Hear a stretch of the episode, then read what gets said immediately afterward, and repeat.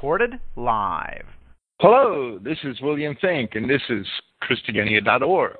Today is Friday, September 5th, 2014. Praise Yahweh, and thank you for listening. Well, Melissa and I moved down here about five weeks ago to Panama City, Florida.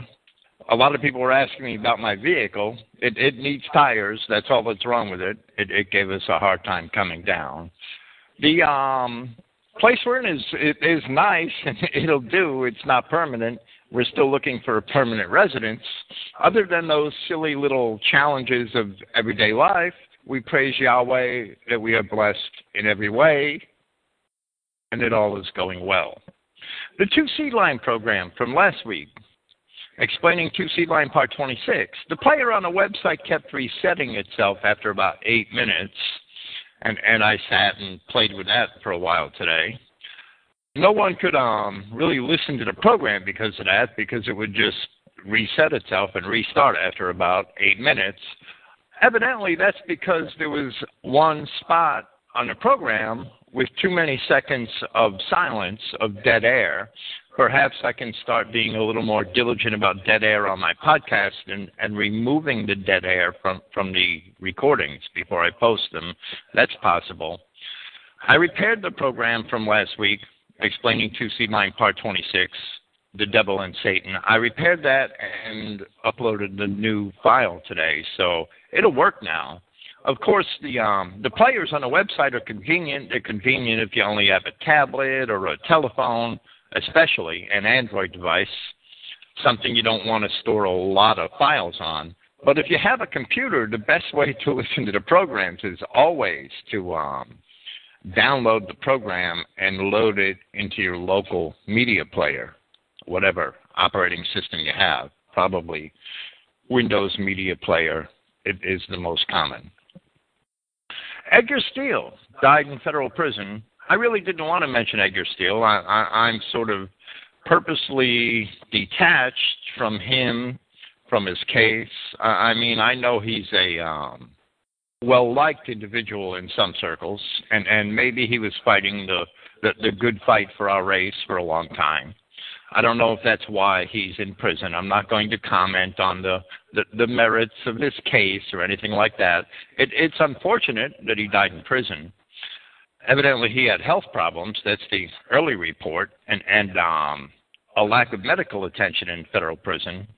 I can um, praise Yahweh and and offer thanks that I made it through 12 years of federal prison without seeing the doctors at all. You um in in that kind of predicament, you you have to keep yourself in shape and and eat right and be very careful about you what what you eat. I know that that's still no guarantee that you're not going to get sick, but the providence of Yahweh God has His hand in that also. I've seen the federal prison system kill other good men. I had a good friend, Steve Donahue, who maybe back in 2004 or 2005 died in federal prison. He had a um, a lung disease which he contracted in federal prison, which, from what he said, was caused by breathing in um, pigeon dung and, and refuse from pigeons in in a confined area. And he had that disease, and and from what I saw over about 15 or 18 months that I knew the man at the end of his life, from what I saw, the federal prison system killed him, and they did it through a combination of apathy and incompetence. They didn't purpose it wasn't a conspiracy to kill the guy, but they did it through apathy and and and their own incompetence. The federal prison system hires um they hired disgraced doctors or, or, or um, failed doctors as physicians' assistants. And, they basically give men that have no medical license the license to practice medicine on prisoners. And, and, and I'm sure that the federal budget that they don't have to pay these people as much as they pay real doctors, but the, the, the people that they hired to play doctor in federal prisons are pure scum and I've talked to several of them.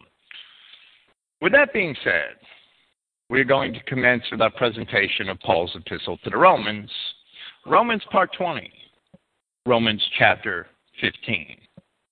In Romans chapter 14, we saw Paul discuss some of the things, some of the various things that early Christians already disagreed upon in his time. But these particular disagreements were not limited to Roman Christians. As we noted from 1 Corinthians chapters 8 and chapter 10, these disagreements were also among the Dorian Greeks. They were also among the Colossians, which is evident in Colossians chapter 2. And these disagreements were apart from the disputes over various aspects of the law, which were often being thrust forth by the Judaizers, such as those which concern circumcision, which we see Paul write about in Galatians. From Paul's words in Romans chapter 14, as well as in his epistles to the Colossians and the Corinthians, it can be determined that early Christians were at odds concerning the keeping of Sabbaths and feasts, and whether it was acceptable to eat food which had been sacrificed to idols. Resolving this dispute, in 1 Corinthians chapter 10, Paul expressed the opinion that one may indeed eat any food sold in the markets, so long as one did not worry about the source of the food. However, if it was made known that the food had been sacrificed to an idol, then it was better for one to abstain for the benefit of Christian brethren. Paul's answer in Romans was not dissimilar, but it was not as elaborate as his answer to the Corinthians. It must be kept in mind in respect to the moral laws of Yahweh, which are immutable. Rather, these disputes were only in respect to certain things in the law, which were related to the regulation of community life handed down by Yahweh to the children of Israel. What was barred or permitted on a Sabbath, the feasts, when to celebrate the feasts, and what deemed foods to be profane or sanctified were things related to the ritual laws and the Levitical priesthood, which was done away with in Christ. Hebrews chapter 7. The moral laws expressed in the commandments of Yahweh are not negotiable, and Paul upheld them wherever he felt it necessary to discuss them. Paul considered those to be worried about idolatry and the foods they would eat or the foods they would not eat to be weak in the faith. Likewise, Paul considered those who worried about which days they should set aside for God to be weak in the faith. He contrasted these, these people with those who did not worry about food and who would live every day for God. But with this, Paul explained that the weak should not condemn the confident, and neither should the confident despise the weak but that every man should seek to please God according to his own conscience. However, Paul also explained that those who were confident in the faith should nevertheless regulate their own behavior for the benefit of the weak and not to offend their brethren on account of food, because it is better not to eat than to offend one's brother. The underlying thread in Paul's advice is that in order to avoid belaboring disputes such as those over food and feast days, Christians should voluntarily act in accordance with the law so that they do not offend their brethren. Once it is understood that Christians should act or should volunteer to act in compliance with the law, it may be perceived that the law is the proper and authoritative mediator of Christian disagreement. And that when when all Christians agree with the Word of God, then the disagreements which they may have with one another are neutralized. Paul explained that those who were confident in Christ could eat whatever food they wished or celebrate whatever day they desired. This is true because Israel was freed from those laws in Christ and are under the law of liberty found in the grace of Christ. But if one's brother differs and seeks to act in accordance with the law, then, unless one offend his brother, the Christian should be willing to comply with the law concerning these things. That's the gist of Paul's arguments in 1 Corinthians 10 and in Romans chapter 14. This raises other questions, such as where Christians draw the line concerning things such as circumcision, another ritual, and in its own sense, a sacrifice. Of course, Paul addressed these things elsewhere Galatians, Hebrews. I would offer my own opinion based on the gospel and on the epistles of Paul. Whatever a Levitical priest performed for the children of Israel is abolished in Christ because Christ is the new high priest of Israel under the old Melchizedek priesthood, which did not employ such things. Paul explained much of this in Hebrews chapter 7.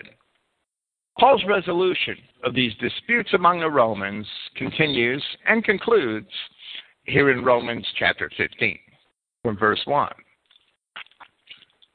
Moreover, we are obligated, we who are, who are able to bear the infirmities of the weak and not to please ourselves. Each of us must make amends with him near to us for that which is good towards building. The Greek phrase, pros oikodomene, is literally towards building. In the King James Version, it is translated often to edification, and that's fine. It may be elaborated for the purpose of constructive improvement. That's not quite literal, but it's certainly proper. Each of us must make amends to him near to us, to our kinsman, to our racial kinsmen the proper sense of the word neighbor for that which is good for the purpose of constructive improvement, improving the body of Christ. The confident Christian understands that there is no condemnation for those in Christ, knowing that they must coexist with the world. Romans chapter 8, verse 1. However, speaking of Christian brethren who did not have such an understanding, Paul said, You must not, with your food, ruin that person for whose benefit Christ had died. Paul then said, in the verse concluding that chapter, Romans 14, But he that makes a distinction, if then he eats, has been condemned, because it is not from faith, and all which is not from faith is, is an error. If you differ with your brother over food, and you cause him to eat, you are causing him to eat with condemnation because his eating is hypocrisy. However, if you differ with your brother over food and you concede to the law and concede not to eat, you are doing better because you are not putting such a trap in your brother's path. If he chooses to abide in the law, we should choose to abide in the law with him, not trying to cause him to break it. With this, it is evident that even though Israel has been released from the law, and they have, as Paul says in Romans chapter, chapter 3, we should nevertheless endeavor to establish the law. It is better to choose to keep the law for the benefit of the brethren. This is exemplary of how Christians should bear the infirmities of the weak by conceding to the law of God, supporting their brethren, and making amends with them for the purpose of building up the body of Christ, rather than by tearing it down, by sowing it with divisions. Like, oh, it's not his fault that his great grandmother was a squat monster. He's a nice guy. Well, you better concede to the law that it's good and exclude that bastard from the congregation rather than sowing the body of Christ with divisions. Christians are not judged by the law, but they concede that the law is good and seek to establish the law. Romans chapter 3, 1 Timothy chapter 1, verse 8. Romans 15:3. Indeed, even Christ has pleased not himself, but as it is written, the reproaches of those casting reproaches upon you have fallen upon me. The reproaches of those who hated Yahweh fell upon the Christ. Here, Paul quotes from Psalm 69, verse 9, where David, who was also a man anointed by God, said this same thing concerning himself, even though the psalm is also a messianic prophecy relating to Christ. In other words, all these dual prophecies in the Psalms. They're, they are dual prophecies because they had application in David's immediate life, and they were prophecies of the events of the life of Christ.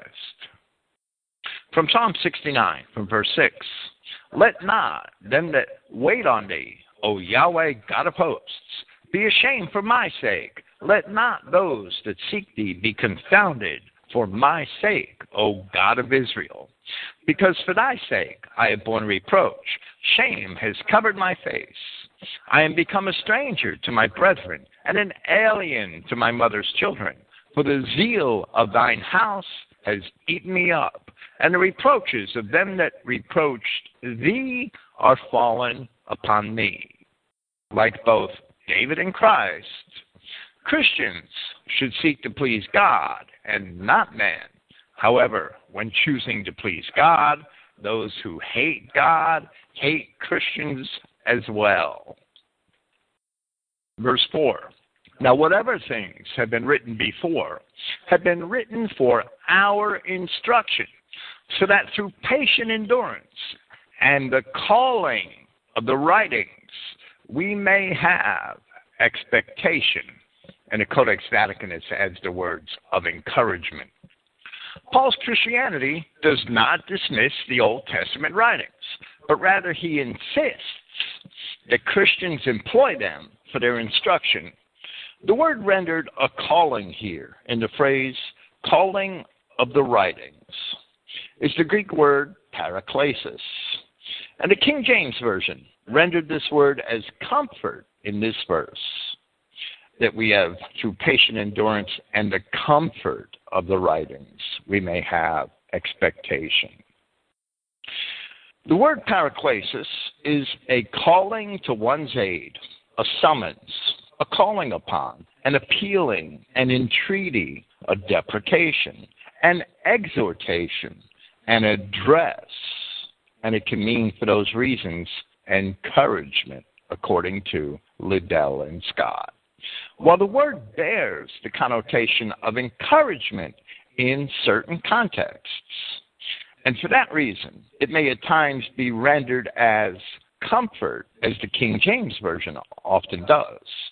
The primary meaning of the word paraklesis as calling or summons cannot be omitted from the thought which the word represents. From Isaiah chapter 52, from another messianic prophecy, from verse 8 Thy watchmen shall fill up the voice. With the voice together shall they sing, for they shall see eye to eye when Yahweh shall bring again Zion.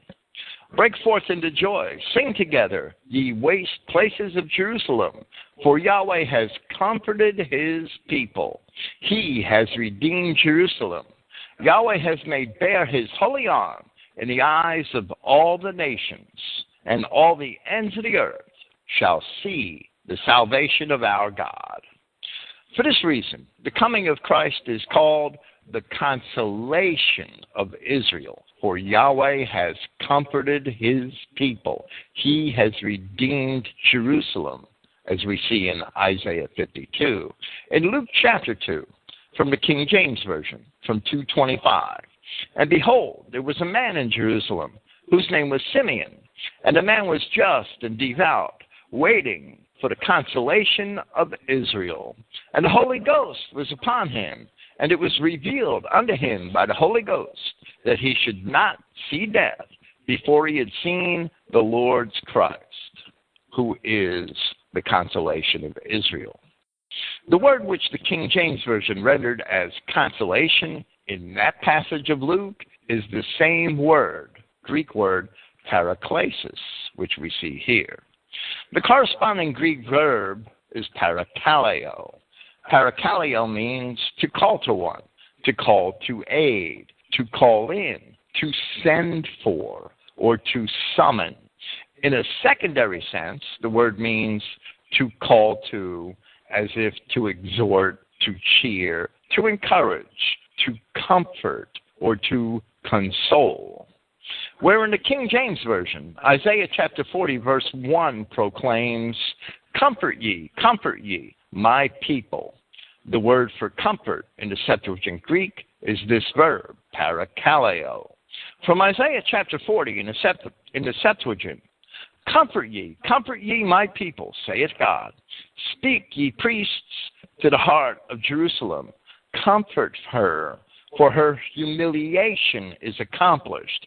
Her sin is put away. For she has received of the Lord's hand double the amount of her sins. The voice of one crying in the wilderness, Prepare ye the way of the Lord, make straight the paths of our God. Here in Isaiah 40, we see the calling to, or the exhortation, which is often translated as comfort or consolation. Therefore, we see the comfort or the consolation of the children of Israel directly connected to another messianic prophecy. So, the consolation of Israel, as Christ is called in the Old Testament, is the consolation of Israel, those same people, Israel, that Simeon proclaims in the New Testament. Christians who are properly those of the, dispersed children of Israel who have heeded the promised calling of Christ have their expectation, as Paul describes here, through the calling of the writings, meaning the law and the prophets. The Universalists deny the Old Testament because they do not understand or do not want to believe who it is that the writings call. Only the children of Israel were promised this calling, this exhortation, this comfort in the law and the prophets, to the exclusion of all others. Since the Word and the law of God were only for the children of Israel, no other people were expected to have the comfort or consolation of the Scriptures. And no other people could have those things because no other people could force themselves into the prophetic context. Verse 5, Romans 15. And that Yahweh of patience and exhortation, that same word, paraklesis, it's consolation here in the King James, would give to you the same, to have understanding with one another concerning Yahshua Christ, the consolation of Israel, in order that with one accord, in one voice, you should honor the God and Father of our Prince, Yahshua Christ, on which account you must assist one another, just as also Christ has assisted you for the honor of Yahweh. Some manuscripts have assisted us, but that's okay. The last clause of verse 5 may have been rendered to have understanding with one another in accordance with Yahshua Christ. From the Septuagint, from Proverbs chapter 3 My son, forget not my law, but let thine heart keep my commandments for length of days and long life and peace shall they add to thee. From the Gospel of John, chapter 14, verse 15. If you love me, the words of Christ, if you love me, keep my commandments.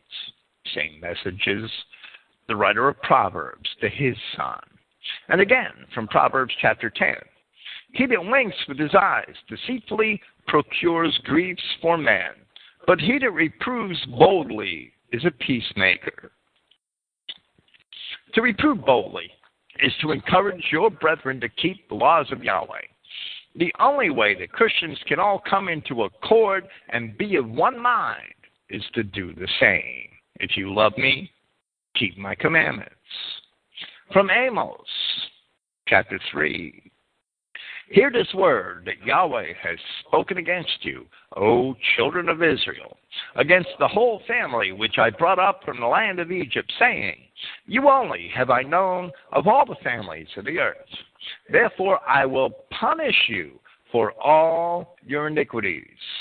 Can two walk together except they be agreed? Christians should all agree with Yahweh their God the reason for the punishment of Israel was so that Yahweh may chastise his people, bringing them into agreement with him in Christ. This is the meaning of the quote from Isaiah 45:23, which Paul offered in relation to these things in Romans chapter 14, where he said, quoting Isaiah, I live, says the prince, that to me every knee shall bow and every tongue shall confess to God. Christians are freed from the judgments of the law, which is what Paul had explained in Romans chapter 7, that Christ died to free Israel from the law.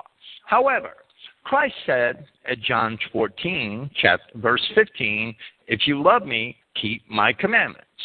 Yet that same Christ warned in Matthew chapter 12, verse 7, but if you had known what this means, I will have mercy and not sacrifice, you would not have condemned the guiltless. Quoting from Hosea 6 6.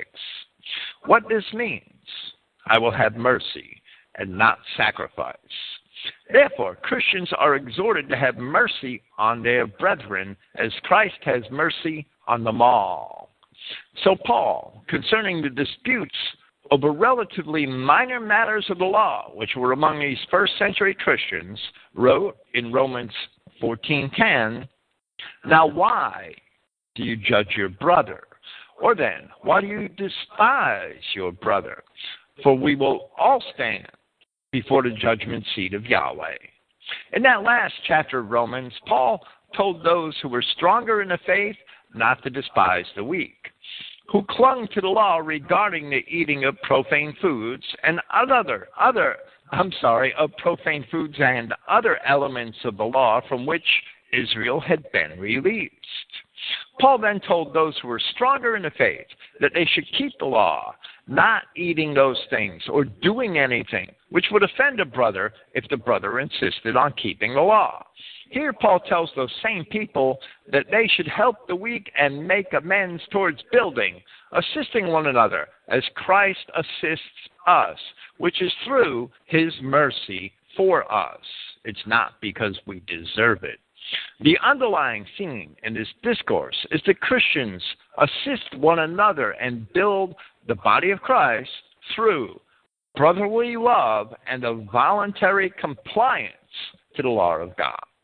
Verse 8 Therefore I say, Yahshua Christ came to be a minister of circumcision in behalf of the truth of Yahweh for the confirmation of the promises of the fathers. A minister of circumcision. The purpose of the Christ was to introduce the gospel of salvation to the remnant nation of Judea, which had kept the law and the prophets, and then to be cut off for it, as it says in Daniel chapter 9, as Yahweh previously announced through Daniel. Yahweh purposely left a remnant of Judah for the very purpose of introducing the Messiah to Israel at the appointed time, meaning to all of the Israelites of the ancient dispersions. The transgression of Israel was not complete until the Messiah was introduced and was rejected by the remnant in Judea, at which time the old covenant had finally come to an end. As Daniel chapter 9, verse 24 foretells, where it says, Seventy weeks are determined upon thy people and upon thy holy city. to finish the transgression, the transgression of Israel, to make an end of sins, meaning to forgive Israel for all those sins by fulfilling the law, releasing Israel from the law in the manner in which Paul explained in Romans chapter 7, and, and to make reconciliation for iniquity, because once Israel is released from the judgments of the law, God may exercise his mercy towards Israel. And to bring in everlasting righteousness, all Israel will be saved. And to seal up the vision and prophecy, and to anoint the most holy. The sum total of the prophets is in Christ. Even though there are many other prophecies regarding his people, the sum total of the prophets, their purpose for being, is in Christ. Paul says here that the gospel of Christ was for the confirmation of the promises of the fathers, just as it is also professed in Luke chapter 1, where it records the words of Zacharias, the father of John the Baptist, from verse 68. Blessed be Yahweh, God of Israel, for he has visited and redeemed his people, and has raised up a horn of salvation for us in the house of his servant David, as he spoke by the mouth of his holy prophets, which have been since the world began, that we should be saved from our enemies and from the hand of all that hate us, to perform the mercy promised to our fathers, and to remember his holy covenant, the oath which he swore to our father Abraham, that he would grant to us that we, being delivered out of the hand of our enemies, might serve him without fear, in holiness and righteousness before him all the days of our life. Paul is teaching the fulfillments of the promises of the Old Testament to the seed of Abraham in the nations that he preached the gospel to in the New Testament. Paul and Luke, to the greatest extent, demonstrate the fulfillment of covenant theology. And the Paul bashers should all be thoroughly ashamed of themselves. Every one of them. Verse 9, Romans 15.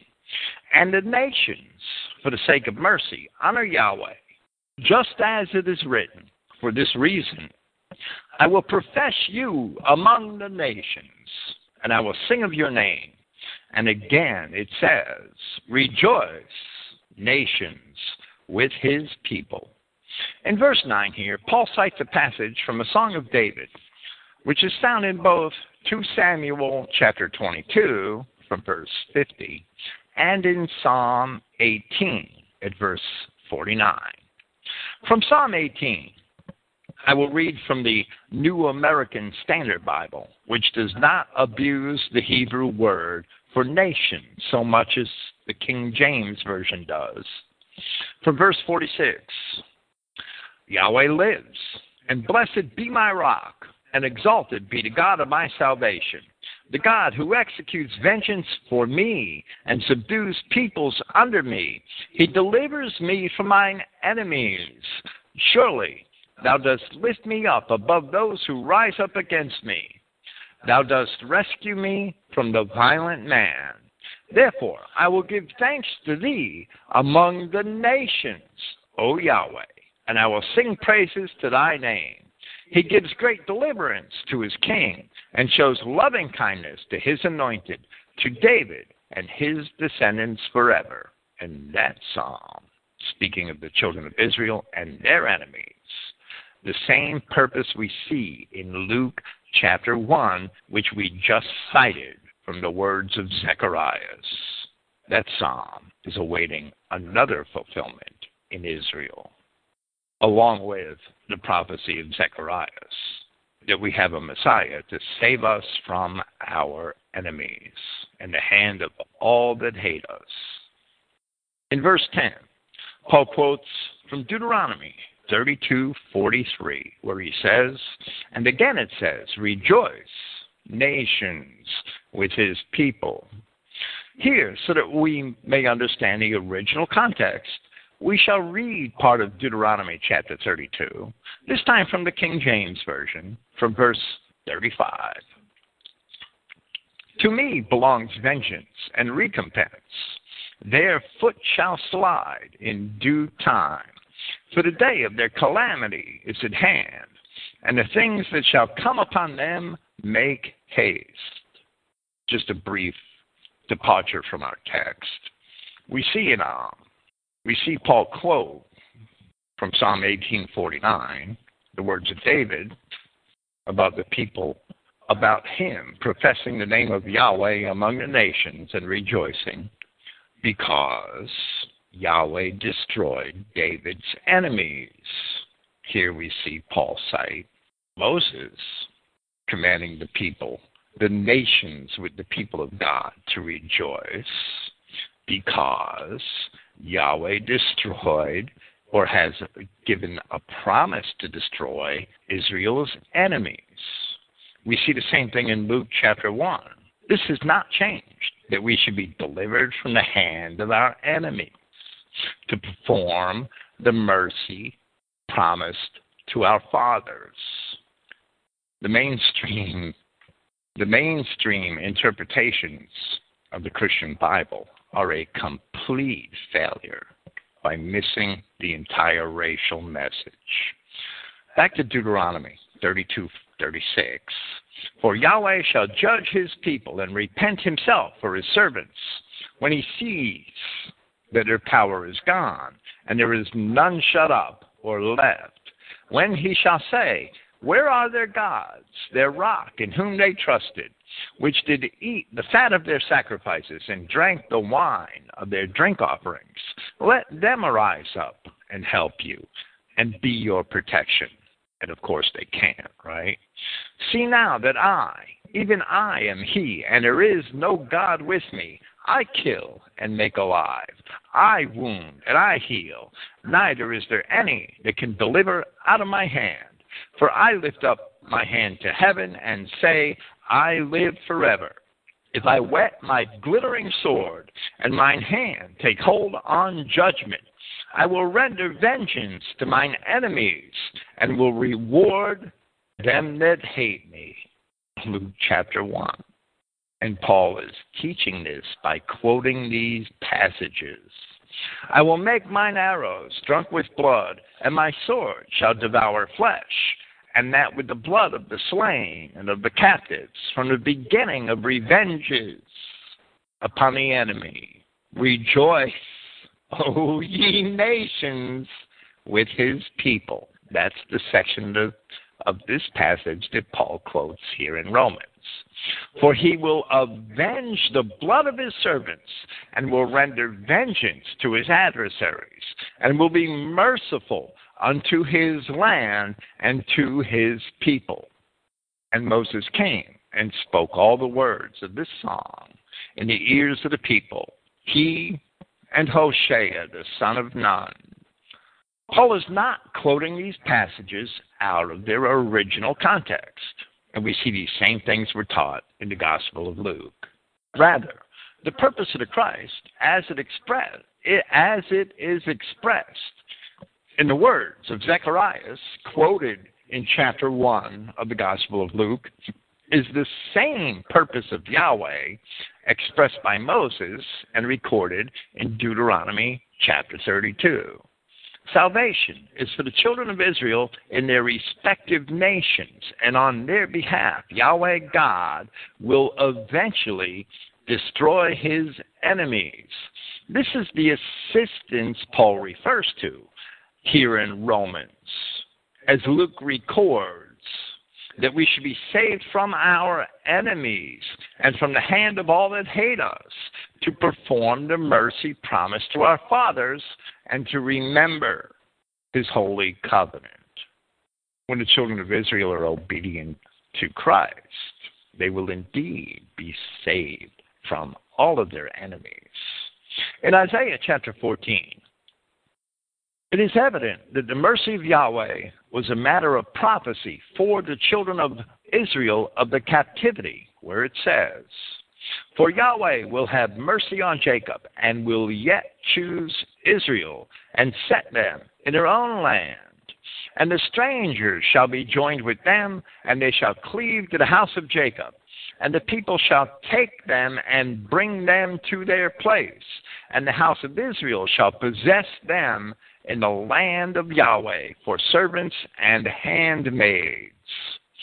And they shall take them captives, whose captives they were, and they shall rule over their oppressors. Now, the strangers here, joined to Israel, are defined in Isaiah chapter 14, verse 2, as the nations of people who took Israel captive.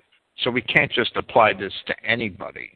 Only these strangers can only be the people of the nations that took Israel captive in the days of Isaiah.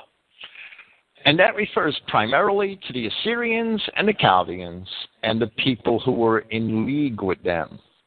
This began its fulfillment in 612 BC when the Scythians, who were descendants of the captives of Israel, along with the Medes, had destroyed the cities of Assyria.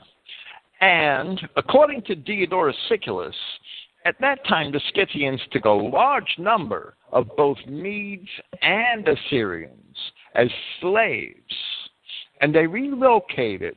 They relocated the Medes to the north of the Black Sea along the Tanais River and they relocated the Assyrians they took captive to that part of Anatolia, which was later known as Pontus, which is along the southern coast of the Black Sea. That's in Diodorus Siculus's Library of History, Book 2, Chapter 43. The Parthians, a tribe of those same Scythians, later subjected both the Persians and the Chaldeans, as well as most of what was formerly known as Assyria. So that that passage in Isaiah 14 is fulfilled in that very precise manner. Again, Paul quotes Moses where he said in verse 10, Rejoice, O ye nations, with his people. Very often, the King James Version unjustly rendered the word for nations as Gentiles or as heathen. It is telling that the King James Version did not write Gentiles or heathen for nations in Deuteronomy 32:43. They actually wrote nations, which is the literal translation of the word goyim. The nations to which Moses referred in that passage, where he talks about Yahweh avenging Israel for their enemies taking vengeance on the enemies of Israel. Moses said, Rejoice, O ye nations, with his people, for he, meaning God, will avenge the blood of his servants. Those nations to which Moses referred to in that passage can only be the 12 tribes of Israel, which were indeed individual nations at that time although they were consolidated under one government. They had already been prophesied to become many nations in Genesis chapter 48, Genesis chapter 49, and elsewhere. So where Moses uses that word nations in Deuteronomy 32:43, he means to refer to the nations of the tribes of Israel even at that early time. In Romans chapter 4, Paul explained at length that the seed of Abraham was to become many nations, and that they were to be the heirs of the promises of Yahweh. Paul said in part, from verse 16, Therefore, from of the faith, that in accordance with favor, then the promise is to be certain to all the offspring, not to that of the law only, but also to that of the faith of Abraham, who is the father of us all, just as it is written that a father of many nations I have made you. Before Yahweh, whom he trusted, who raises the dead to life and calls things not existing as existing, who, contrary to expectation, in expectation believed, for which he would become a father of many nations, according to the declaration, thus your offspring will be. And the faith of Abraham was the belief that that statement would be true. The children of Israel did indeed become many nations, and they are the nations to whom Paul brought the gospel. They are the nations with his people, meaning Yahweh's people, Israel, that Moses had also intended by that statement which Paul quoted. And that's why he's quoting it. Paul is teaching Israel identity throughout his writing. Verse 11, and again, Paul is still, he's still quoting scriptures, these scriptures which were for our instruction, that we may have the hope of the consolation of Israel. And again, praise Yahweh, all the nations, and commend him, all the people. This quote from Psalm 117, a psalm of only two verses, is also exclusive to the children of Israel, where it says, Oh, praise Yahweh, all ye nations, praise him, all ye people. For his merciful kindness is great towards us, and the truth of Yahweh endures forever. Praise ye Yahweh. Paul is teaching the fulfillment of these Old Testament writings for the children of Israel, which he says were written for our instruction. He's teaching fulfillment theology. Verse 12. And again, Isaiah says, There shall be the root of Jesse, and he is arising to be ruler of nations. Upon him the nations have expectation. Here Paul is citing Isaiah chapter 11, specifically from verses 1 and 10 of that chapter. The word for expectation in the Christogenea New Testament here may have been rendered as hope or trust. Brenton rendered the same Greek word as trust in his version of the Septuagint. The King James, based upon the Masoretic text, has a verb which is seek instead of a verb meaning trust. But Paul was certainly citing the Septuagint. Here we shall read the passage from the King James Version at greater length from Isaiah 11:1. And there shall come forth a rod out of the stem of Jesse, and a branch shall grow out of his roots. And the Spirit of Yahweh shall rest upon him the Spirit of wisdom and understanding, the Spirit of counsel and might, the Spirit of knowledge and of the fear of Yahweh, and shall make him of quick understanding in the fear of Yahweh.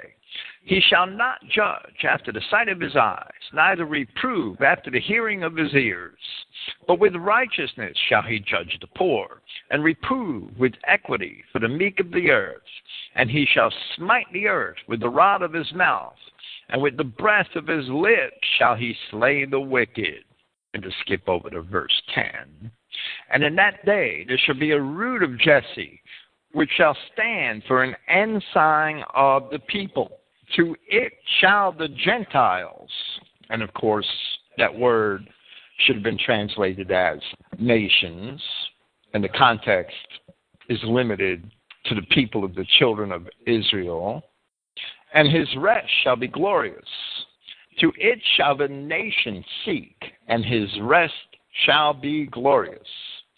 And it shall come to pass in that day that Yahweh shall set his hand again the second time to recover the remnant of his people, which shall be left from Assyria, and from Egypt, and from Pathros, and from Cush, and from Elam, and from Shinar, which is Babylonia, and from Hamath, and from the islands of the sea. In other words, everywhere to which, every place to which they were originally scattered. That's where the children of Israel were originally dispersed that doesn't mean that they stayed in those places. And he shall set up an ensign for the nations, and shall assemble the outcasts of Israel, and gather together the dispersed of Judah from the four corners of the earth. There aren't any Gentiles in that passage. The King James translation is only unfortunate. In Isaiah chapter 11, the King James Version unjustly translated the same Hebrew word goyim as Gentiles in verse 10, but correctly translated it as nations in verse 12. Although, in the context of Isaiah, these two things are certainly the same entity. In Brenton's Septuagint, he did the same thing with the equivalent Greek word ethnos in the same places. The ensign is Christ, and the promise is to regather the dispersed children of Israel of the ancient captivities. The nations which have expectation in Christ are those same children of Israel. From Joel chapter 3, from verse 16. Yahweh also shall roar out of Zion, and utter his voice from Jerusalem, and the heavens and the earth shall shake. But Yahweh will be the hope of his people and the strength of the children of Israel. Paul is telling the Romans these things and quoting these scriptures, which he says were written for our instruction, because he is relating the very fulfillment of the prophecies, the regathering of the nations of the children of dispersed Israel in Christ the children of Israel were not supposed to turn around and attempt to share the word of God with his enemies or with aliens. Verse 13. Now may Yahweh fill you of that hope. Why would you have that hope if you're not one of the children of Israel? Because it only applies to the children of Israel. Now may Yahweh fill you with that hope, with all joy and peace and confidence, until you overflow with expectation in the power of the Holy Spirit. The Codex Claromontanus wants the words in confidence there. The Codex Vaticanus reads this verse quite differently, and I'm going to recite it. Now Yahweh, now may Yahweh fully assure you of that hope with all joy and peace in confidence you are in the expectation in the power of the Holy Spirit. Recording the words of Mary in relation to the purpose of Christ, Luke wrote in chapter 1 of his gospel, in verse 54, He has holpen his servant Israel. In other words, he has helped his servant Israel come to the aid of Israel, the purpose of the Messiah. He is holpen his servant Israel in remembrance of his mercy, as he spoke to our fathers, to Abraham, and to his seed forever. Paul is teaching the fulfillment of these prophecies, pro- promises, and is not teaching anything contrary. And there are two witnesses right there in Luke chapter 1 that the purpose of the Christ was exclusively to come to the aid of the children of Israel, to come for salvation of the children of Israel, and to fulfill the promises made to the ancient patriarchs of Israel. From Jeremiah chapter 17, from verse 13 O Yahweh, the hope of Israel, all that forsake thee shall be ashamed, and they that depart from me shall be written in the earth, because they have forsaken Yahweh, the fountain of living waters, as Christ claims to be in John chapter 4. Yahweh and his Christ are the hope of Israel, as declared by the prophets, which we have just seen here from Joel and from Jeremiah. Therefore, Paul declared in Acts chapter 28 For the hope of Israel, I am bound with this chain. The Romans had a share in such hope because they too were of the seed of Abraham through the ancient Israelites. If you're not of the seed of Abraham through the ancient Israelites, you could go read the scriptures, but you won't find your expectation in it. You won't find your expectation in it because you're not included in it. Only the children of Israel have this hope. And Paul is teaching this by citing all of these very exclusive scriptures once we go back and see what Paul is quoting in the Old Testament, which he says is there for our instruction. That's why he's quoting it. Verse 14. Moreover, I am persuaded, my brethren, even I myself, concerning you, that you are also full of goodness, being full of all knowledge, being able then to advise one another, as he's exhorting them in this chapter, to help one another with their weaknesses, their spiritual weaknesses, and their instruction in Scripture. The third century papyrus P46 and the Codex Claromontanus want the word my here, preceding brethren. However, it is clear that Paul refers to the Romans as his brethren. Oddly, these same two manuscripts, as well as the majority text, have the word brethren here in verse 15, where all of the other ancient manuscripts do not have it. Yet it is clear that Paul is calling these Romans his brethren.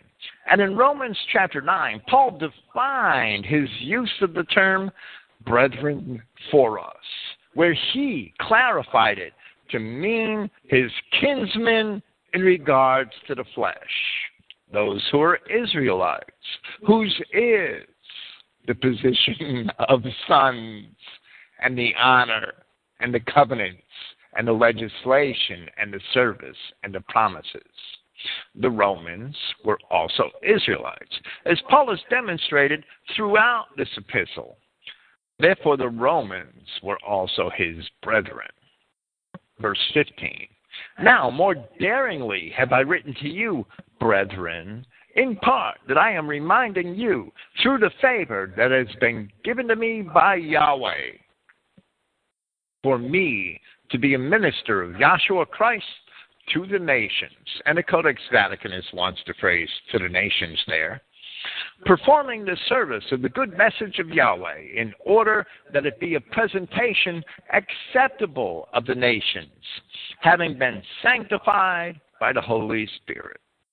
In Romans chapter 4, Paul defines the scope of his ministry to the nations as a ministry to those nations which are the heirs of the promises of Yahweh which were made to the seed of Abraham.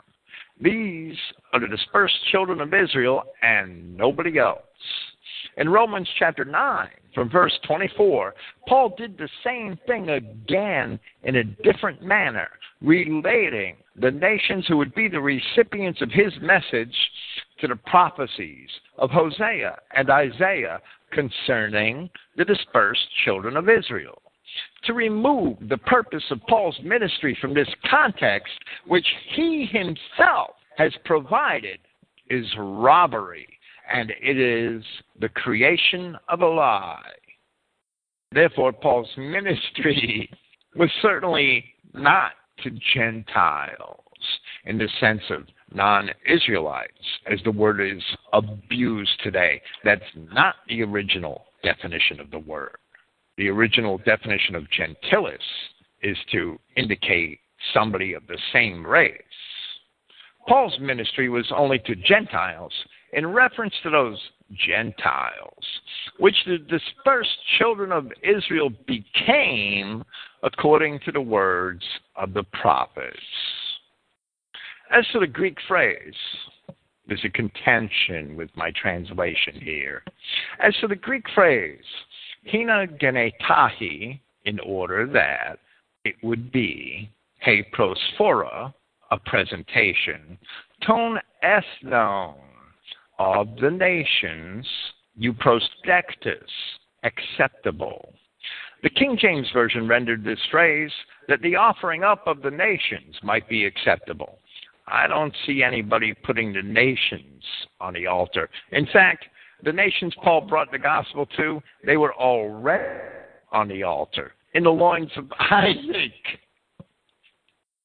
The King James rendering that the offering up of the nations might be does not at all agree with the context of Paul's statements here. Paul is discussing the purpose of his mission in verse 15, performing the service of the good message. His mission is to bring that message to the nations.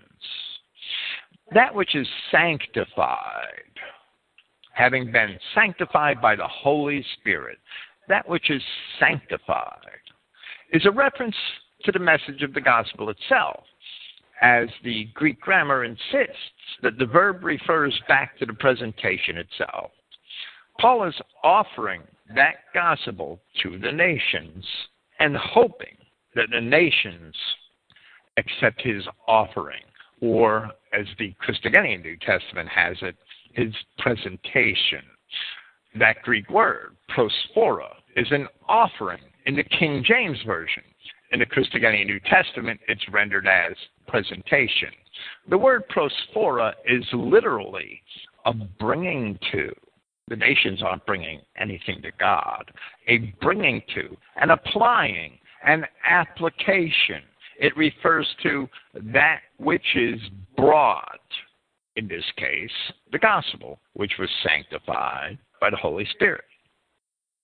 Paul clearly means to refer to his bringing to of the gospel with his use of this word. While the adjective euspros, euprosdektos is of the same case and number as the noun it modifies, which is prosphora or presentation, it modifies presentation, and that phrase should be imagined to mean an acceptable presentation. But the acceptance is of or from or even by, it could have been rendered by, the nations to which the gospel is being brought. I would assert that this is why the word order is peculiar, because an adjective usually in Greek accompanies the noun that it modifies, and here it follows the genitive plural noun ton ethnon, or the nations. In that manner, saying, so that it be a presentation acceptable by the nations is absolutely fair and very well fits the context of Paul's discussion. There's a similar construction found in Luke chapter 4, verse 19, where the phrase eniauton, which is a year, kuriou, which is genitive for Lord, dekton, which is acceptable, it's a more simple form of a word meaning acceptable, is translated the acceptable year of the Lord in the King James Version, expressing a year acceptable to God. Here, the grammatical construction is absolutely similar and describes a presentation acceptable to the nations. Christ offered himself up on behalf of the sins of the children of Israel. And the children of Israel have themselves have nothing to offer God. From Hebrews chapter 10, from verse 12. But this man, meaning Christ, after he had offered one sacrifice for sins forever, sat down on the right hand of God, from henceforth expecting till his enemies be made his footstool. For by one offering he has perfected forever them that are sanctified, meaning all the children of Israel. From Ephesians chapter 5, from verse 2 and walk in love, as Christ has also loved us and has given himself for us, an offering and a sacrifice to God for a sweet smelling savor. Paul is bringing the announcement of this sacrifice made by Christ to the nations, and that is the purpose of the gospel. And Paul hopes that the nations find his presentation of the gospel to be acceptable, because that's the value of his ministry. Verse 17. Therefore, I have reason to boast in Christ Yahshua of the things pertaining to Yahweh. The word kauchesis is a reason to boast and not necessarily a boast by itself. That is properly the word kauchema, Paul used kauchesis here. Paul finds in his ministry a reason to boast, but he is not necessarily saying that he is boasting. As Paul advised in 1 Corinthians in chapter 1, in verse 31, just as it is written, he who is boasting in Yahweh, he must boast. Man has no boast.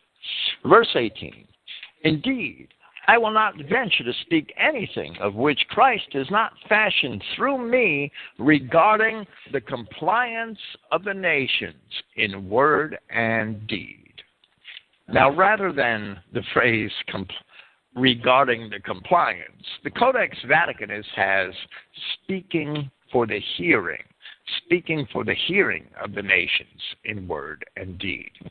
In any event, the hearing of the gospel and the obedience of the hearers were both matters of prophecy for the children of Israel in their time of punishment. From Jeremiah chapter 31, from the promise of the new covenant. Everybody loves to quote verse 31. Let's start at the beginning. We won't read the whole chapter, but we will read a sufficient part of it. Let's start at the beginning because it's all pertinent to a new covenant. Let's start at 31 1. At the same time, saith Yahweh, will I be the God of all the families of Israel, and they shall be my people. Jeremiah chapter 30 and 31 are completely relevant to the new covenant. Thus saith Yahweh, the people which were left of the sword, the people who survived the Assyrian and Babylonian destructions of Israel and Judah. The people which were left of the sword found grace in the wilderness. Even Israel, when I went to cause him to rest, Yahweh has appeared of old unto me, saying, Yeah, I have loved thee with an everlasting love. Therefore, with loving kindness have I drawn thee. Again I will build thee, and thou shalt be built, O Virgin of Israel. Thou shalt again be adorned with thy tabrets, and shalt go forth in the dances of them that make merry. And from verse 7 For thus saith Yahweh, Sing with gladness for Jacob, and shout among the chief of the nations. Now, don't get carried away with this chief of the nations phrase, because this chief of the nations phrase is not a reference to non Israelites. It's a reference to Ephraim. Ephraim was the chief nation of the ten tribes, as attested in verse 9 of this same chapter of Jeremiah. This is verse 7. For thus saith Yahweh, Sing with gladness for Jacob, and shout among the chief of the nations. Publish ye, praise ye, and say, O Yahweh, save thy people, the remnant of Israel. Now, salvation is in Christ. The announcement is in the gospel, which is to be published among the chief of the nations. Verse 8 Behold, I will bring them from the north country and gather them from the coasts of the earth. And with them the blind and the lame, the woman with child, and her that travaileth with child together. A great company shall return hither. They shall come with weeping, and with supplications will I lead them. I will cause them to walk by the rivers of waters in a straight way, wherein they shall not stumble. For I am a father to Israel, and Ephraim is my firstborn. Ephraim is the chief of the nations of Israel. Hear the word of Yahweh, O ye nations. That's a reference to the tribes of Israel in their nations, just as we saw in Deuteronomy 32:43. Hear the word of Yahweh, O ye nations, and declare it in the isles afar off, and say, He that scattered Israel will gather him and keep him as a shepherd does his flock. For Yahweh has redeemed Jacob and ransomed him from the hand of him that was stronger than he to save him from his enemies, as it says in Luke. Behold, the days come, skipping from verses 11 to 31.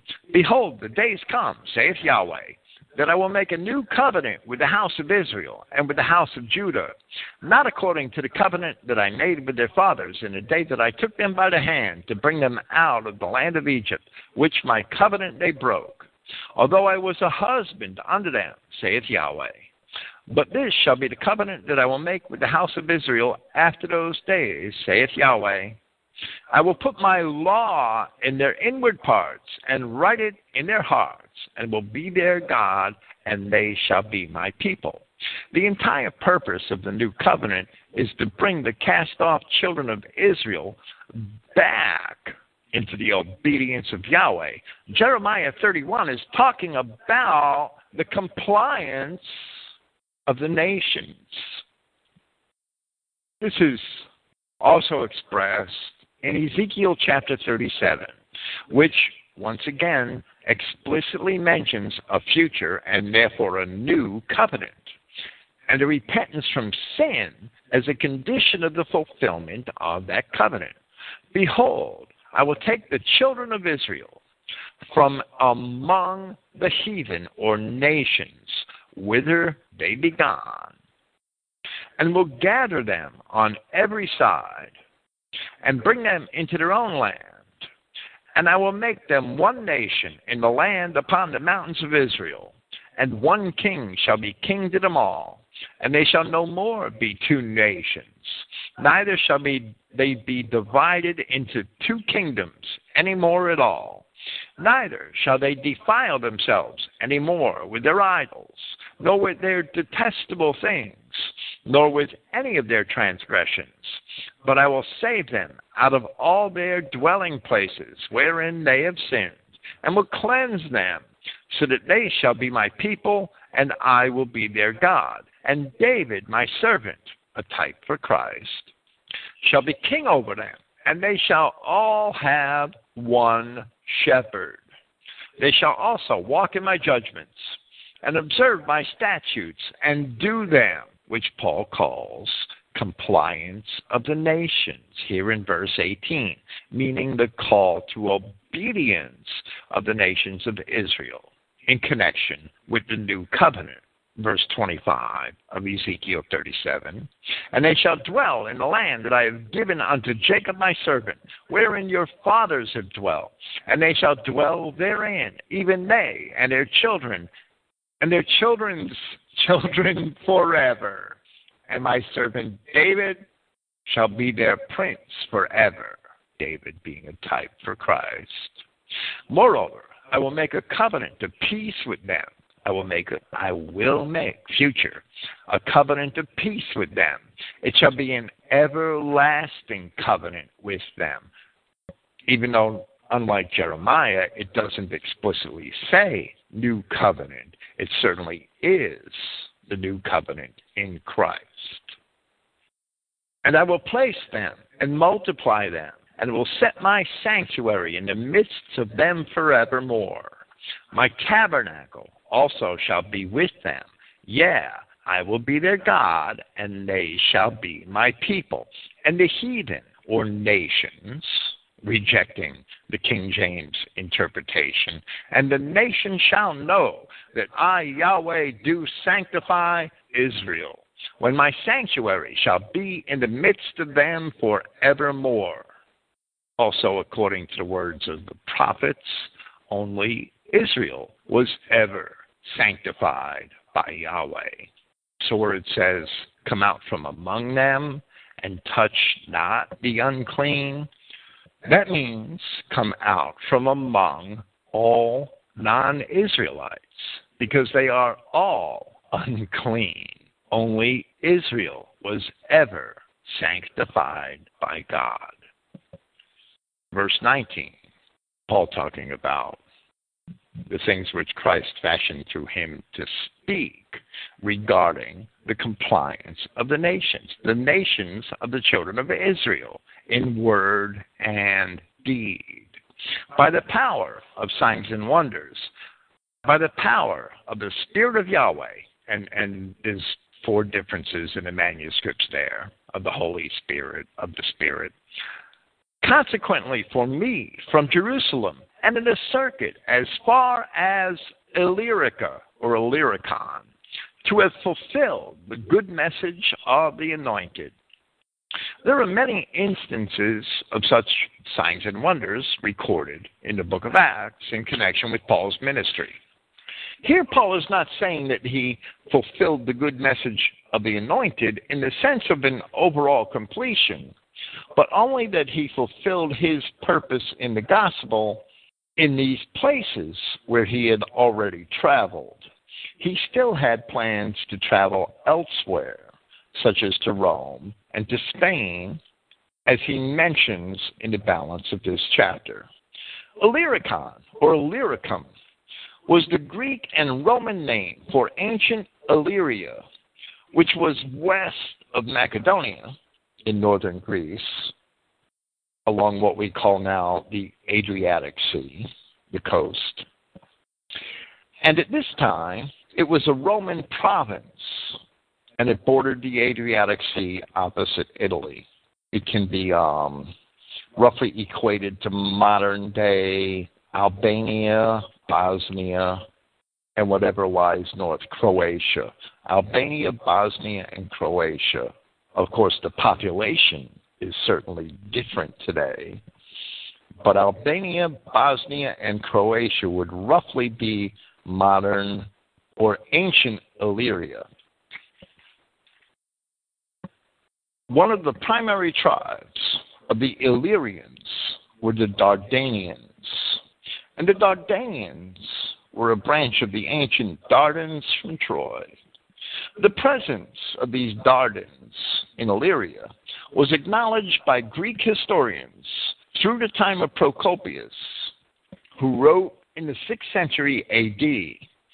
Several, several notable Roman emperors were Dardans, including Constantine the Great on his father's side, because his mother was a British princess, and the Emperor Justinian. The Dardans were kin to the Romans, who, according to all ancient accounts, had also descended from the Trojans. We have asserted in the paper Christogenea that the Dardans themselves were Israelites of the tribe of Judah in a paper entitled Classical Records of Trojan Roman Judah. While Luke did accompany Paul to Macedonia, and that is recorded in Acts chapter 16. When Paul and Silas departed from Philippi, Luke had remained behind there with Lydia, which is fully evident from Acts chapter 16, verse 40. From much of the further records of Paul's journeys in Greece, which Luke provides, Luke is not with Paul, and therefore he must have collected accounts and compiled them later. And they are very fragmentary accounts. In Acts chapter 17, Paul is in Thessalonica, which is west of Philippi, but there is no mention in the book of Acts of Paul's visiting Illyria, which is much further west from Thessalonica. Paul is recorded as having passed through Macedonia on two other occasions in Acts chapters 19 and 20, but Luke is still not with him, and the records of Paul's journeys are fragmentary. Statements in Paul's epistles help to piece them together. At some point in these travels, Acts chapter 17, 18, 19, Paul must have crossed northern Greece into Illyria. Luke joins Paul once again in Acts chapter 20 in the Troad, and Luke had come from Philippi to the Troad in that instance. And from the Troad, the final journey to Jerusalem was begun. It is evident in places that Luke may have seen Paul in the interim, for there were several years between the events of Acts 16 and Acts 20, but there are no records of such a meeting in Acts. Before Paul crossed into Macedonia, he was prevented by the Holy Spirit from preaching the gospel in the cities, the Greek cities of Asia. But he nevertheless preached in Asia later on. This seems to be in fulfillment of a prophecy in Zechariah chapter 12, which says that Yahweh would save the tents of Judah first. The Dardans of Macedonia and Illyria were indeed of the tribe of Judah. And although not all Macedonians and Illyrians may have been Dardans, a good portion of them certainly were. On the other hand, the cities of Asia were for the most part populated with the descendants of the Israelite Phoenicians and Dorian Greeks, along with Japhethite Ionians, Shemitic Lydians, and others, as well as some Romans and Macedonians, but primarily they were populated from the other tribes. Romans 15:20. And so, being ambitious to announce the good message, not where Christ had been addressed, so that I not build upon another's foundation, but just as it is written, to whom it has not been reported concerning him, they shall see. And those that have not heard, they will understand. The Greek word, onomasthe, is translated had been addressed here. It's from a verb, onomazo, Strong's number 3687, which is literally to name or speak of by name. The word has several idiomatic uses and a sense that is difficult to express in a word or even in a few words in English. Here I strove for a translation that is both literal and concordant. I may have written, not where Christ had conducted his business, or not where Christ had conducted his ministry. And that would properly render the word in an idiomatic sense.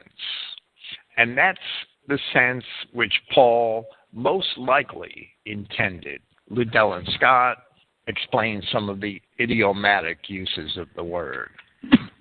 Paul compared his introduction of the gospel in those places where he preached to the task of a builder laying a foundation. In his first epistle to the Corinthians, in chapter 3, he qualified his analogy further, where he said, from verse 10, According to the grace of God which is given unto me, as a wise master builder, I have laid the foundation, and another builds thereon. And in that instance, he's referring to Apollos, who came to minister to the Corinthians following Paul after Paul left Corinth. And Paul goes on to say, Let every man take heed how he builds thereupon. For another foundation can no man lay than that which is laid, which is Jesus Christ. Therefore, we can determine Paul's meaning here that he did not have a desire to preach the gospel where it had already been preached for so long, where the ministry of Christ had been conducted. But rather, Paul's ministry from the start had been commissioned for those who had not yet heard the gospel. From Acts chapter 9, where Hananias speaks of Paul, speaking to Christ, Hananias replied, Prince, I have heard from many concerning this man, how much evil he has done to your saints in Jerusalem, and thus he has authority from the high priests to bind all those being called by your name. But the prince said to him, Go, for he is a chosen vessel by me who is to bear my name before both the nations and kings of the sons of Israel. And of course, they were not in Palestine where Christ had conducted his ministry. For I shall indicate to him how much it is necessary for him to suffer on behalf of my name. Here in verse 21, Paul quotes from Isaiah 52:15. Here is Isaiah chapter 52 so that we may see the context which Paul intends from verse 1. Awake, awake, put on thy strength, O Zion.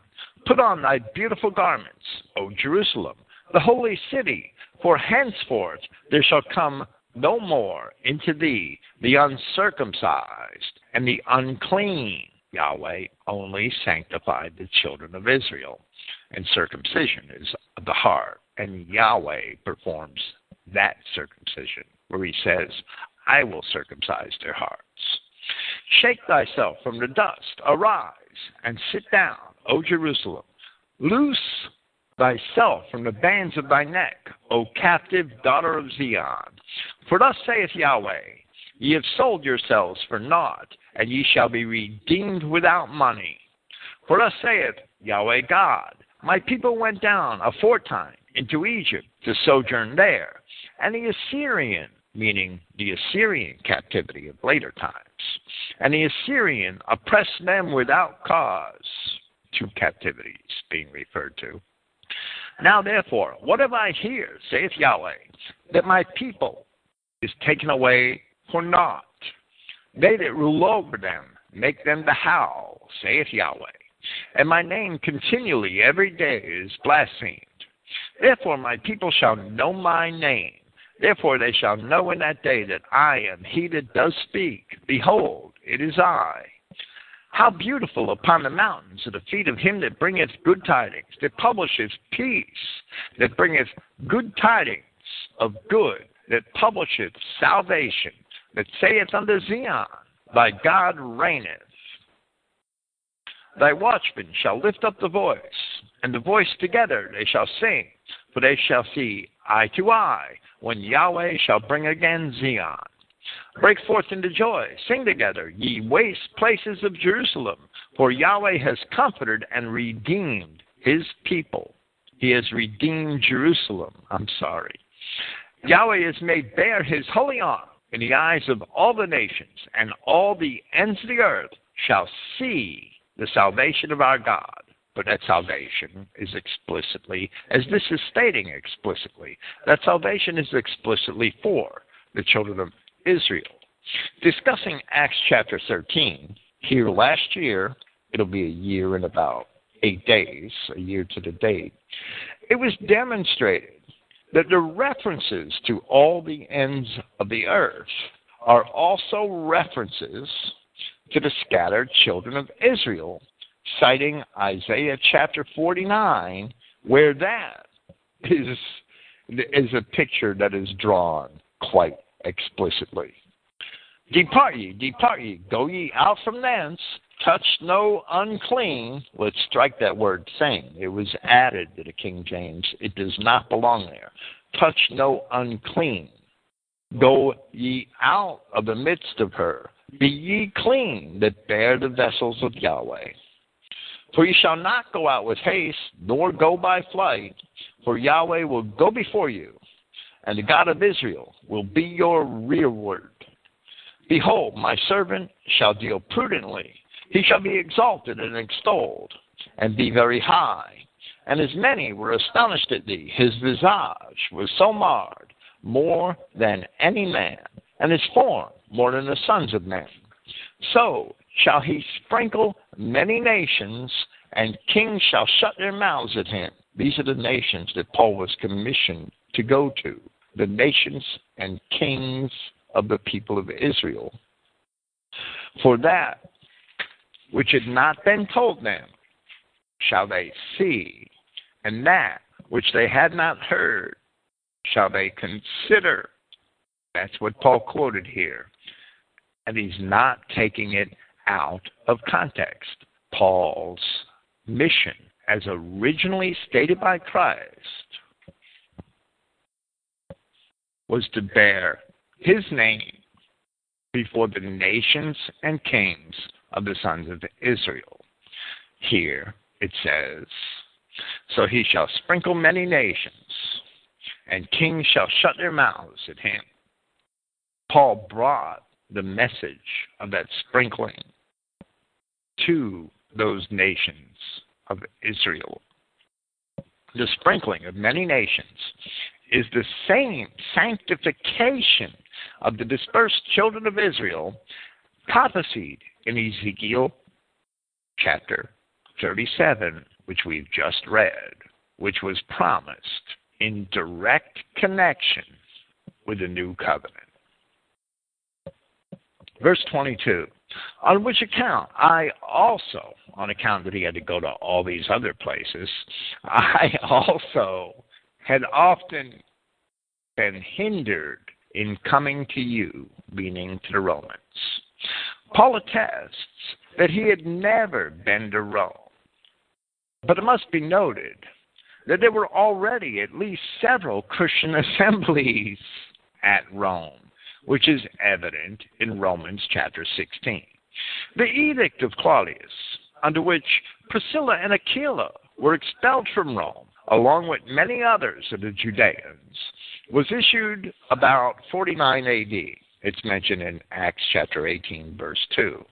And this very epistle, which we are reading here, was written from the Troad circa 57 AD. So already there were Christians in Rome for many years before Paul had ever gotten there, and before he ever wrote this epistle. Neither do the records indicate that Peter was in Rome before Paul was, since both Luke and Peter, I'm sorry, since both Luke and Paul attest to Peter's being in Antioch, and Peter later attests that he is in Babylon. We can't say Peter never went to Rome, but there's no record of it. The arrival of the gospel in Rome is a mystery. But the gospel was certainly there prior to any record of it in Scripture. The late Roman Catholic claims are ridiculous that Peter and Paul were the first to preach there. That can easily be shown to be wrong. And they're based on very late writings, third, fourth century writings. I don't know if there's anything earlier than that, but there's nothing earlier than Paul. There's nothing from a contemporary time attesting to the presence of Peter and Paul in Rome. Roman Christianity was already quite old when Paul got there, several decades old. Verse 23 But now, no longer having a place in these regions, and having a longing to come to you for many years, Paul felt that his gospel mission had been, mission had been fulfilled wherever he had already preached, which included all of Syria, Anatolia, and Greece. He was also aware, while preaching in these other places, that there had already been Christians in Rome for many years. While Paul felt it important to travel to Rome to edify the assemblies there, by no means was he the founder or even a secondary founder of any monolithic church there. Catholic claims are absolutely contrary to biblical context. Verse 24 Perhaps as I journey into Spain, and here the, the majority text adds the words, I will come to you, so they appear in the King James, but those words are not in, it, it's a clarification of what Paul's saying, but the words are not in any manuscript. Perhaps as I journey into Spain, therefore I expect to be passing across to see you and by you to be escorted there. If, however, of you first I am somewhat satisfied. Now, the Greek word, say, theaomai, Strong's number 2300, is translated simply as to see here, passing across to see you. And it's used by Paul in his 14 surviving epistles only this one time. The word actually has a stronger sense. It means to view as a spectator, to view attentively, to watch, or even to review. The Greek word propempo can be either to send before, to send on, to send forward. This is Strong's number 4311. Or it can mean to escort. Here, the text has the preposition hupo, and therefore I have interpreted it as by you to be escorted, because hupo means by or below. But the third century papyrus P46 and Herodotus Vaticanus and Claromontanus have apo instead of hupo. Apo means from. So it may have been more proper to write from you to be sent forth, because those manuscripts also have great authority. Paul intentioned going to Spain to preach the gospel. There were many Romans and others from the Greco Roman world in Spain at this time, but the principal inhabitants of Spain were Gauls, Galatae, whom the Greeks also called Celts, and the Iberians, who were the descendants of the ancient Phoenicians. And the Greeks often referred to the people as Celt Iberians because they were all mixed together. All of these are from among the dispersions of the ancient children of Israel. There are writings found, especially among the adherents of British Israelism, such as the discredited but so called lost chapter of Acts, that assert that Paul did go to Spain and that he even preached in Britain.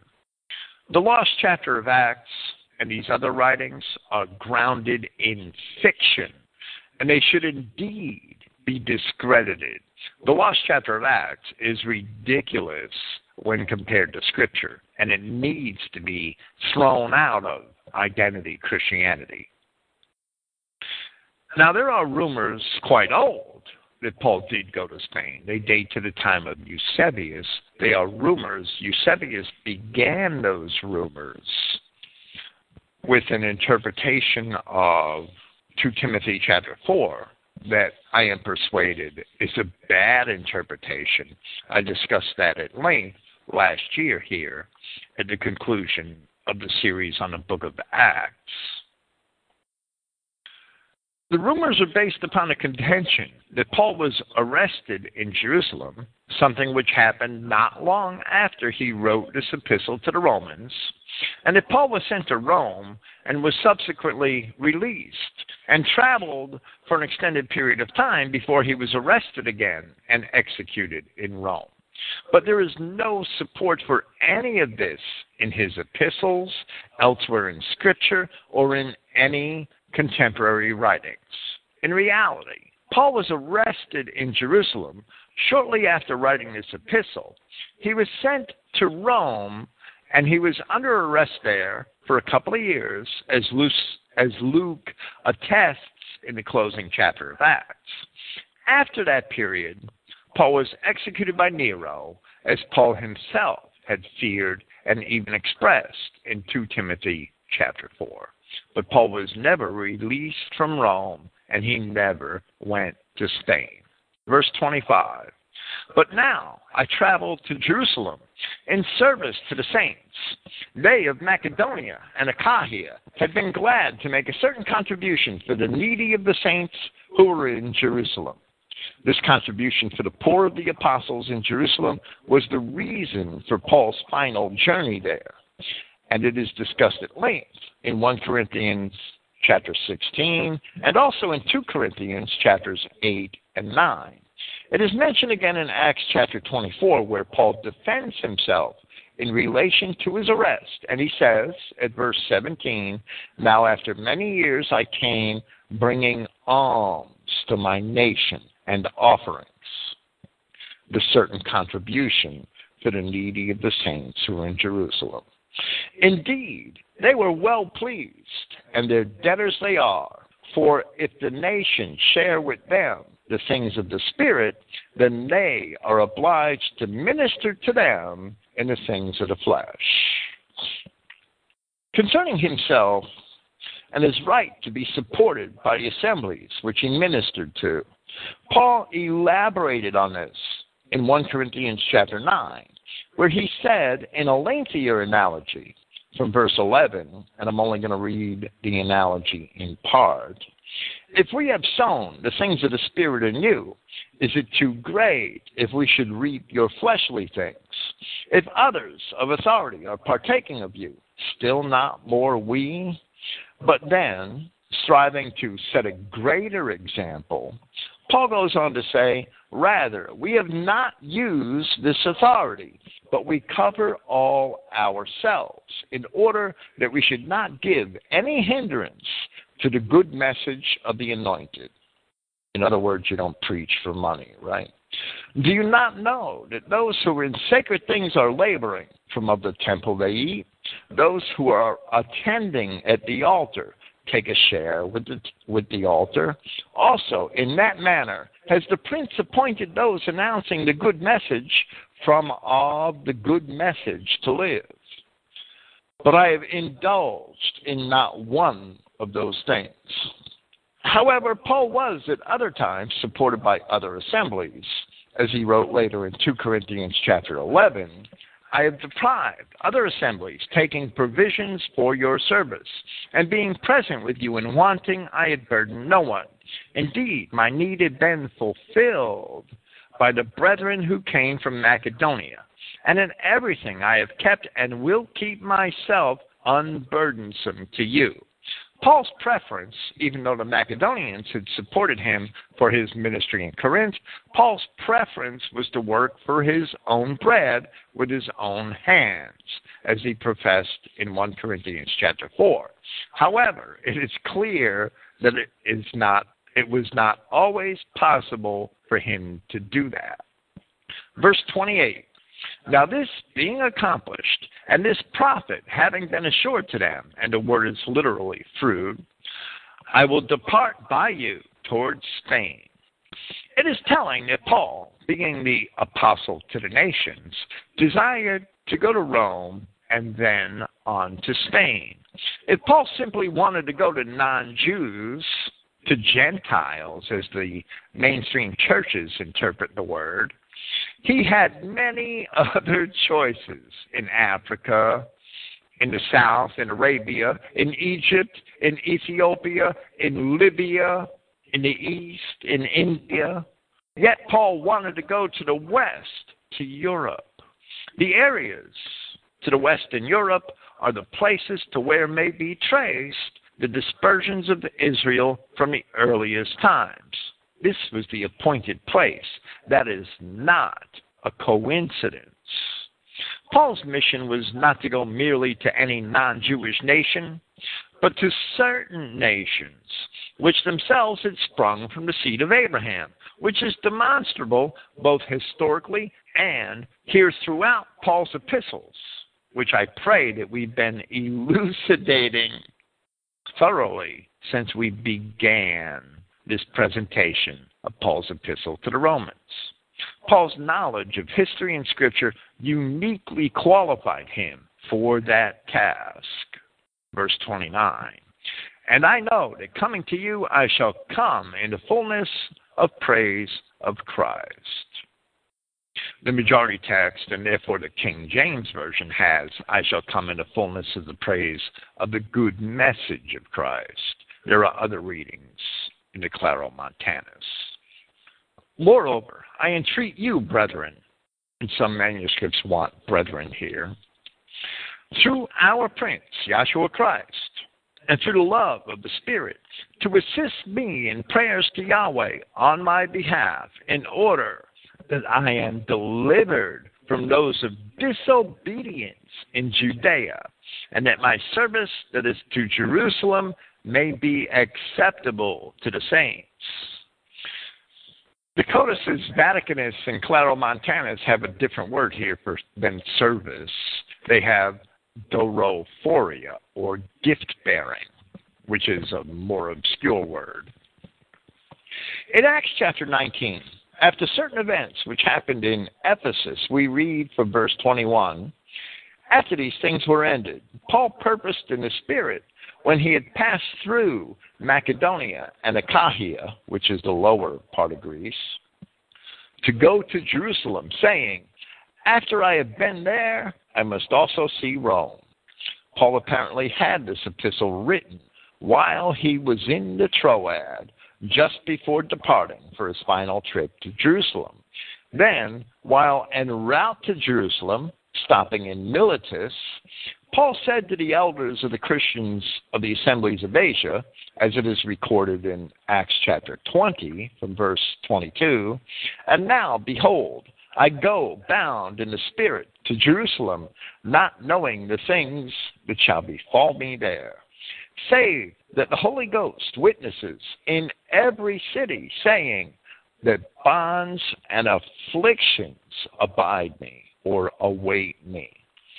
But none of these things move me, neither count I my life dear unto myself, so that I might finish my course with joy and the ministry which I have received of the Lord Jesus to testify the gospel of the grace of God. So we see that Paul indeed knew that he was going to Rome after going to Jerusalem, and even feared being arrested while he was in Jerusalem. Both his aspiration to visit Rome and his fear of imprisonment were fulfilled when he was sent to Rome in bonds. Verse 32 That with joy I am coming to you through the will of Yahweh that I may have rest with you. And the Claromontanus Codex means, and I will be refreshed with you. There are other minor variations to the reading in the other codices. Towards the end of his life, Paul did seem to find some rest in Rome, as Luke attests to the end of Acts, where he states in Acts chapter 28. And Paul dwelt two whole years in his own hired house and received all that came in unto him, preaching the kingdom of God and teaching those things which concern the Lord Jesus Christ with all confidence, no man forbidding him. Verse 33 Now Yahweh may be at peace with you all, truly. And that word truly is from the Greek word amen, which is really a, a Hebrew word originally. It's wanting in some of the manuscripts here. This concludes our presentation of Romans chapter 15. Tomorrow night, we hope to present something we are calling Primordial Two Seed Line, a collection of some of the pagan myths of antiquity, which we believe represent ancient truths in relation to our theology. Next Friday, Yahweh willing, we shall conclude our lengthy presentation of Paul's epistle to the Romans. Praise Yahweh.